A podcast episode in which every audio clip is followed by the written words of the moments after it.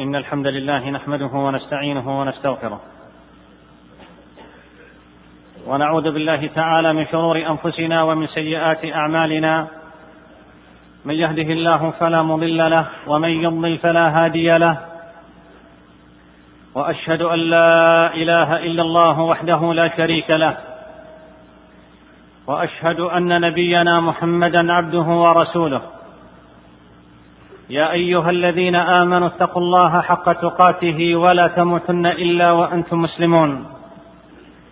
يا أيها الناس اتقوا ربكم الذي خلقكم من نفس واحدة وخلق منها زوجها وبث منهما رجالا كثيرا ونساء، واتقوا الله الذي تساءلون به والأرحام إن الله كان عليكم رقيبا. يا أيها الذين آمنوا اتقوا الله وقولوا قولا سديدا يصلح لكم أعمالكم ويغفر لكم ذنوبكم، ومن يطع الله ورسوله فقد فاز فوزا عظيما. أما بعد، أيها المسلمون، صدر قبل أسبوعين بيان مهم جدا من اللجنة الدائمة للبحوث العلمية والإفتاء عن خطورة بعض الفرق الباطنية بسبب ما تفوه به حاكم ليبيا عندما ادعى أن الدولة المسماة بالدولة الفاطمية هي دولة الإسلام التي يكمن فيها الحل المناسب في الحاضر كما كان حلا في الماضي. فمما جاء في بيان اللجنة، الحمد لله وحده والصلاة والسلام على من لا نبي بعده وبعد، فإن الله عز وجل قد أمر باجتماع هذه الأمة ونهى عن التنازع، قال تعالى: ولا تنازعوا فتفشلوا وتذهب ريحكم. ولن يحصل اجتماع الأمة إلا بالتمسك بالكتاب والسنة، ولذا أمر الله بالاعتصام بحبل الله المتين، فقال تعالى: واعتصموا بحبل الله جميعا ولا تفرقوا. وأمتنا الإسلامية وهي تواجه ما يحف بها من مخاطر متنوعة في أمس الحاجة إلى التمسك بكتاب الله عز وجل وسنة نبيه صلى الله عليه وسلم، متوخية في ذلك نهج, نهج صحابته الكرام رضي الله عنهم. ولقد وجهنا الله تعالى إلى هذا المنهج القويم في كتابه الكريم، حيث قال سبحانه: وأن هذا صراطي مستقيما فاتبعوه ولا تتبعوا السبل فتفرق بكم عن سبيله. وحيث إن النصح من الواجبات الشرعية، وكان من النصح لله ولكتابه ولرسوله ولأئمة المسلمين وعامتهم كتابة بيان حول ما تناقلته بعض وسائل الإعلام عن بعض المحسوبين على الأمة، نوضح فيه حقيقة دعواه التي حاول فيها أن يلبس على عموم المسلمين ويخدع بها من لا يعرف الأمور. فقد ادعى ذلك المتكلم أن الدولة المسماة بالدولة الفاطمية هي دولة الإسلام التي يكمن فيها الحل المناسب في الحاضر كما كان حلا في الماضي، وهذا من التلبيس ومن الدعاوى الباطلة، وذلك لعدة أمور. منها: أولا، أن تسمية تلك الدولة بالفاطمية تسمية كاذبة أراد بها أصحابها خداع المسلمين بالتسمي باسم بنت رسول الله صلى الله عليه وسلم. وقد بين العلماء والمؤرخون في ذلك الزمان كذب تلك الدعوة، وأن مؤسسها أصله مجوسي يدعى سعيد بن الحسين بن أحمد بن عبد الله بن ميمون القداح. وسعيد هذا تسمى بعبيد الله عندما أراد إظهار دعوته ونشرها، ولقب نفسه بالمهدي. فالنسبة الصحيحة لدولته أن يقال العبيدية، كما ذكر ذلك جملة من العلماء المحققين. ويظهر من نسب مؤسسها الذي ذكر آنفا أن انتسابهم إلى آل البيت كذب وزور، وإنما أظهروا ذلك الانتساب لاستمالة قلوب الناس إليهم. قال الذهبي رحمه الله: المهدي عبيد الله والد الخلفاء الباطنية العبيدية الفاطمية افترى أنه من ولد جعفر الصادق. وقد ذكر غيرهما من المؤرخين أنه في ربيع الآخر من عام أربعمائة واثنين للهجرة كتب جماعة من العلماء والقضاة والأشراف والعدول والصالحين والمحدثين، وشهدوا جميعا أن الحاضر بمصر وهو منصور الذي يرجع نسبه إلى سعيد مؤسس الدولة العبيدية لا نسب لهم في ولد علي بن أبي طالب، وأن الذي ادعوه إليه باطل وزور، وأنهم لا يعلمون أحدا من أهل بيوتات علي بن أبي طالب رضي الله عنه توقف عن إطلاق القول في أنهم خوارج كذبة، وأن هذا الحاكم بمصر هو وسلفه كفار فساق فجار ملحدون زنادقة معطلون للإسلام جاحدون، ولمذهب المجوسية والثانوية معتقدون، قد عطلوا الحدود وأباحوا الفروج وأحلوا الخمر وسفكوا الدماء وسبوا الأنبياء ولعنوا السلف وادعوا الربوبية. ثانيا، إظهارهم التشيع لآل البيت، هذه الدعوة أظهروها حيلة نزعوا إليها استغلالا لعواطف المسلمين لعلمهم بمحبة أهل الإسلام للنبي صلى الله عليه وسلم ولآل بيته. ثالثا، حال تلك الدولة وما كانوا عليه، أجمل العلماء حالهم في جملة مشهورة قالها الإمام أبو بكر الباقلاني والغزالي وابن تيمية، وهي أنهم يظهرون الرفض ويبطنون الكفر المحض. قال الباقلاني رحمه الله عن القداح جد عبيد الله، وكان باطنيا خبيثا حريصا على إزالة ملة الإسلام، أعدم العلماء والفقهاء ليتمكن من إغواء الخلق، وجاء أولاده على أسلوبه أباحوا الخمور والفروج وأفسدوا عقائد خلق. وقد قتل عبيد الله وبنوه أربعة آلاف رجل أربعة آلاف رجل ما بين عالم وعابد ليردوهم عن الترضي عن الصحابة رضي الله عنهم، فاختاروا الموت. قال السيوطي رحمه الله: ومن جملة ذلك ابتداء الدولة العبيدية، وناهيك بهم إفسادا وكفرا وقتلا للعلماء والصلحاء. رابعا، موقف العلماء من تلك الحقبة، كان العلماء يظهرون الشناعة يظهرون الشناعة على العبيديين وعلى أفعالهم المشينة، ومما يبين لنا موقف العلماء ويجمله ما صنعه السيوطي في تاريخه، حيث قال: ولم أورد أحدا من الخلفاء العبيديين لأن خلافتهم غير صحيحة، وذكر أن جدهم مجوسي وإنما سماهم بالفاطميين جهلة العوام. خامسا، إن مما يتبين لكل أحد بعد الاطلاع على أقوال العلماء والمؤرخين أن هذه الدولة الفاطمية كان لها من الضرر والإضرار بالمسلمين ما يكفي في دفع كل من يرفع لواءها ويدعو بدعوتها، لذا نجد أن المسلمين في الماضي فرحوا بزوالها على يد الملك الصالح صلاح الدين الأيوبي رحمه الله تعالى عام خمسمائة وسبع وستين للهجرة، فلا يجوز بعد هذا كله أن ندعو الناس إلى الانتساب إلى تلك الدولة العبيدية الضالة، ومثل هذه الدعوة غش وخيانة للإسلام وأهله. ونصيحتنا لأئمة المسلمين وعامتهم بالاعتصام بالكتاب والسنة وجمع القلوب عليهما، وفق الله الجميع لما يحبه ويرضاه، وصلى الله وسلم على نبينا محمد وعلى آله وصحبه أجمعين. انتهى بيان اللجنة الدائمة.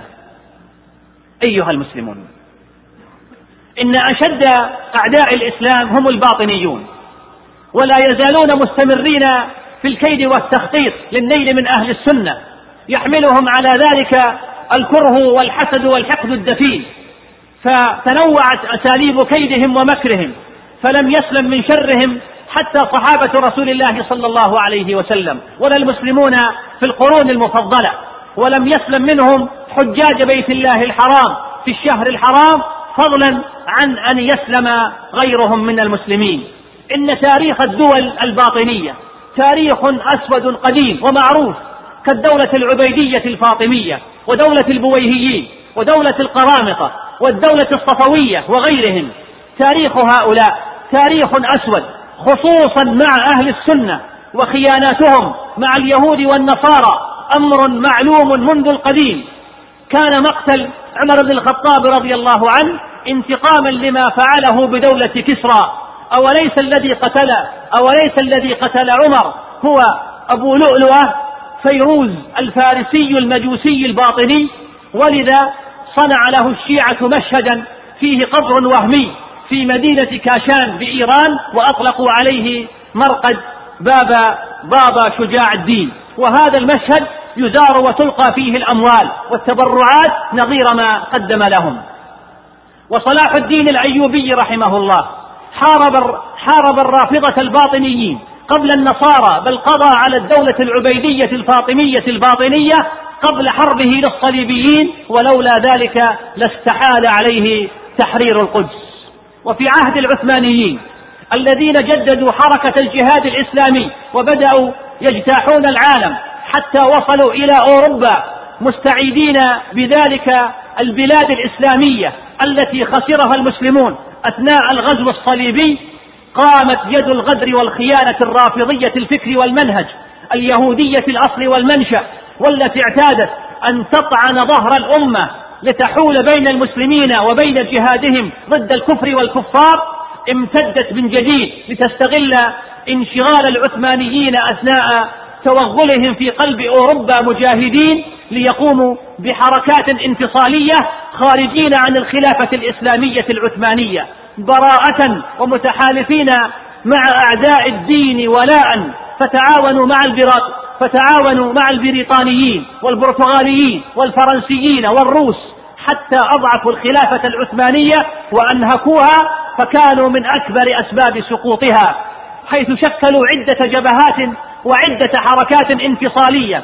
فكان الصفويون في شروان والعراق وفارس، والبهائيون في بلاد فارس ولهم نشاطات في مناطق متفرقة، والقاديانية في الهند، والنصيرية والدروز في بلاد الشام.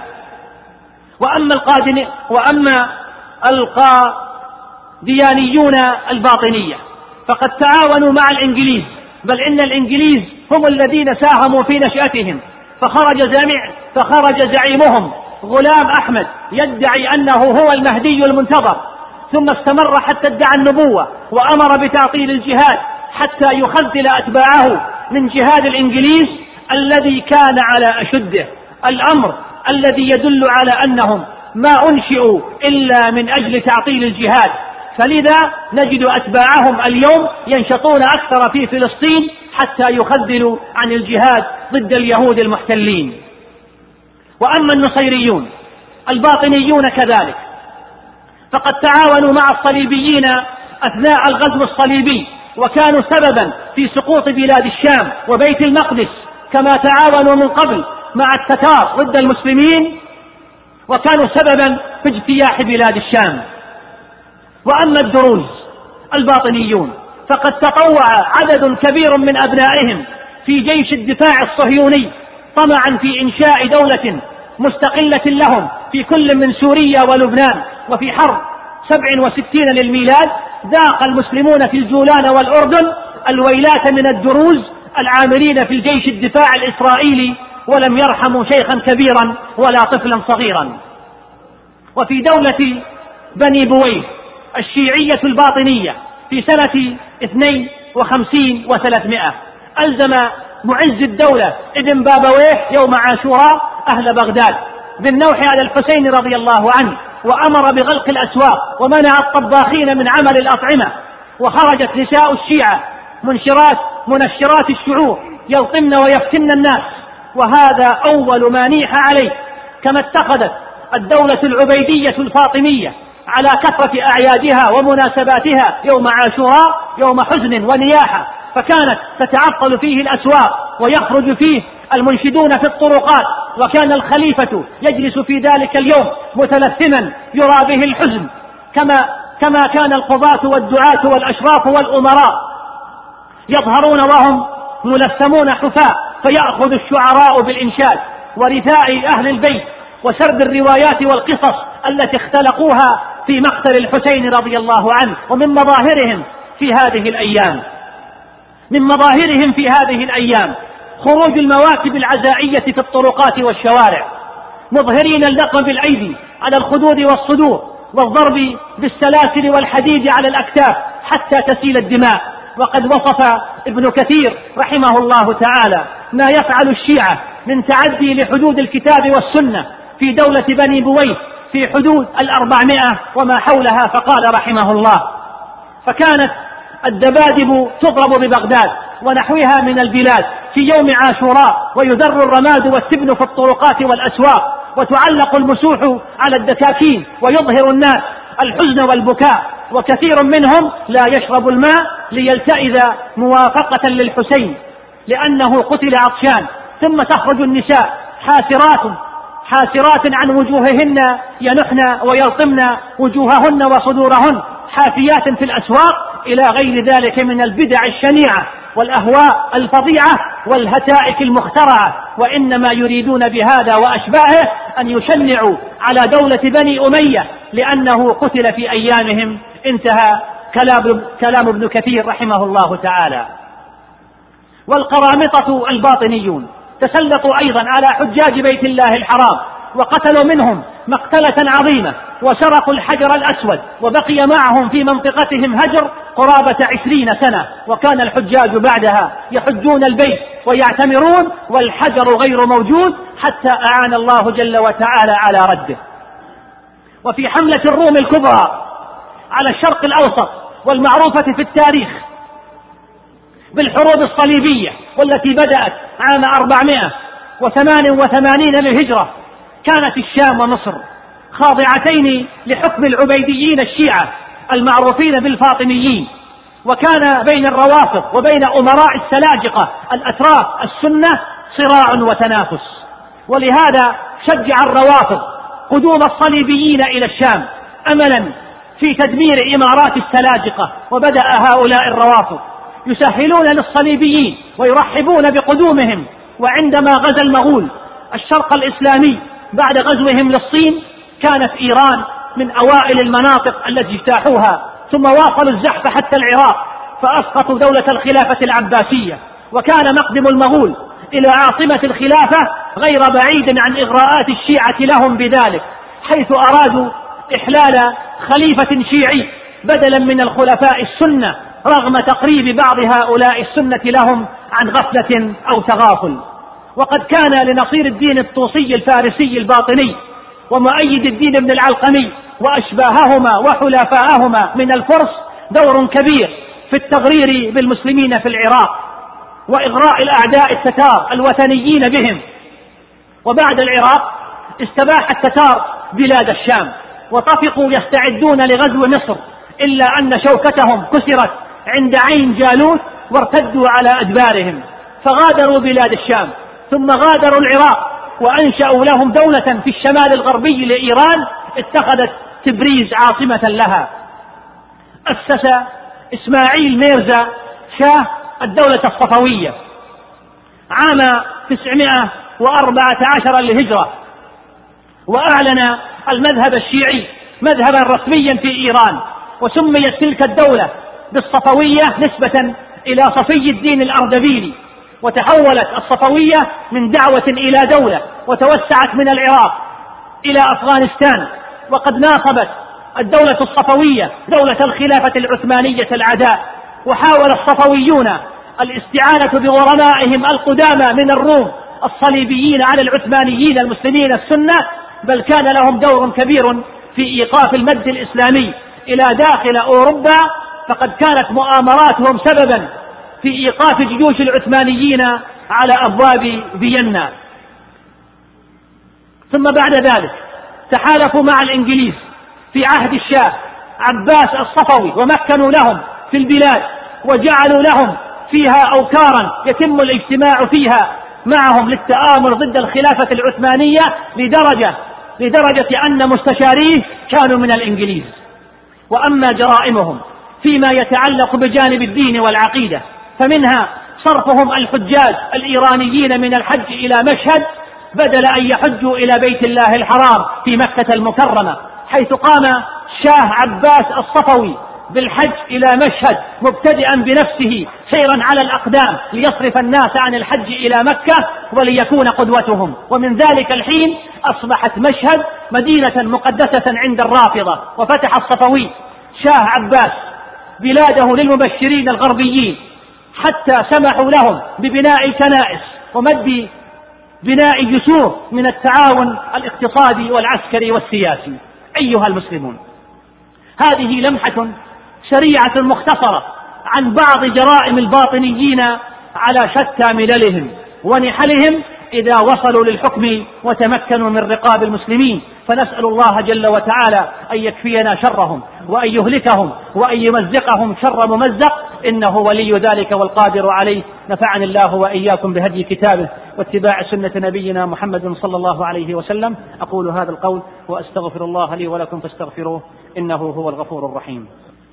الحمد لله على إحسانه، وأشكره على توفيقه وامتنانه، وأشهد أن لا إله إلا الله وحده لا شريك له تعظيما لألوهيته وربوبيته وأسمائه وصفاته، وأشهد أن نبينا محمدا عبده ورسوله الداعي إلى جنته ورضوانه، فصلوات ربي وسلامه عليه وعلى آله وعلى أصحابه وسلم تسليما مزيدا. أما بعد، أيها المسلمون، وبعد الاحتلال الأمريكي للعراق في الحرب الأخيرة تدفقت الكتائب الباطنية الرافضية، وعلى رأسها ما يسمى فيلق بدر، مباشرة إلى العراق على مرأى ومسمع من الجيش الأمريكي الذي اصطف وراءه لهدم المدن السنية على رؤوس أهلها، ولتغطية الخداع الرافضي الأمريكي المعتدي على أهل السنة في العراق. رفعت إيران وأمريكا عنوان الخلاف والشقاق بينهما، وكانت أمريكا تصرح بأن إيران ترسل السلاح والمقاتلين إلى العراق، وهي أمريكا تشكو من اجتياز المقاتلين الرافضة في الحدود الشرقية للعراق، وتجمع جيشها وفيلق بدر للهجوم على أهل السنة في الغرب والوسط. وها هي فضائياتهم في كل من إيران والعراق ولبنان، بل وفي بعض الدول الغربية تبث لكل تلك الفئات عقائدهم وأفكارهم وسياساتهم وموضوعاتهم، موجهة توجيها ذكيا ونشيطا إلى شبابنا، منطلقين في ذلك من أساس يدعونه، وهو منهم براء ونحن أولى بهم منهم، وهو الولاء لأهل بيت رسول الله صلى الله عليه وسلم، الذي يرفعون رايته مع إهانة لصفوة صحابة رسول الله صلى الله عليه وسلم. وهدفهم في ذلك تكثير سوادهم لينقضوا على أهل السنة في العالم وليس في العراق فقط. وإن أول وإن أول البلدان التي ستنال قسطها من عدوانهم إذا تمكنوا هي الدول المجاورة، وبالأخص دول الخليج التي بها من المغريات الدينية والاقتصادية ما لا يوجد في غيرها. أيها المسلمون، إن الأمريكان واليهود والبريطانيين وكل الدول الغربية يعلمون جيدا ويعلمون علم اليقين أن العقبة الكأداء أمام تحقيق أهدافهم هم أهل السنة وليس الرافضة، وليس الرافضة الباطنية، لأن الرافضة قد تعاونوا مع المعتدين على البلدان الإسلامية منذ القديم، كما ذكرت صورا منها في الخطبة الأولى. وهاهم اليوم قد تعاونوا معهم في أفغانستان وركبوا دباباتهم عندما احتلوا العراق، ولا تخدعنا تصريحات خلافاتهم المعلنة، فالنار تحت الرماد. أما أما حزب الشيطان الباطني في لبنان فمهمته بالتنسيق مع اليهود هو حماية حدود اليهود من تسلل أي مجاهدين ومنع أي عمليات تهدد أمن إسرائيل. اللهم انصر دينك وكتابك وسنة نبيك وعبادك الصالحين.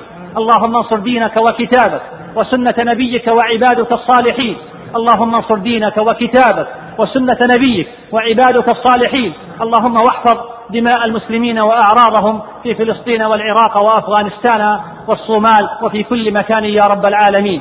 اللهم ارحم ضعفهم واجبر كسرهم ووحد صفهم وبلغهم فيما يرضيك آمالهم، واجمع كلمتهم على الحق والهدى، وانصرهم على عدوك وعدوهم يا أرحم الراحمين. اللهم من أراد الإسلام والمسلمين بسوء فأشغله بنفسه ورد كيده في نحره، واجعل اللهم تدبيره تدميرا عليه. اللهم احقن دماء المسلمين في فلسطين والعراق وفي كل مكان، واحمِ اللهم نساءهم وأطفالهم وشيوخهم وبلادهم وأموالهم. اللهم عليك باليهود، اللهم عليك بالنصارى، اللهم عليك بالرافضة، اللهم عليك بجميع الباطنيين وبجميع العلمانيين وبكل أعداء الدين، فإنهم لا يعجزونك. اللهم أحصهم عددا وأهلكهم بددا ولا تغادر يا ربي منهم أحدا. اللهم أقم علم الجهاد واقم أهل الشرك والكفر والزيغ والعناد، وانشر رحمتك على البلاد والعباد يا من له الدنيا والآخرة وإليه المآب. ربنا آتنا في الدنيا حسنة وفي الآخرة حسنة وقنا عذاب النار. اللهم صل على محمد وعلى آل محمد كما صليت على إبراهيم وعلى آل إبراهيم إنك حميد مجيد. اللهم بارك على محمد وعلى آل محمد كما باركت على إبراهيم وعلى آل إبراهيم في العالمين إنك حميد مجيد. وآخر دعوانا أن الحمد لله رب العالمين.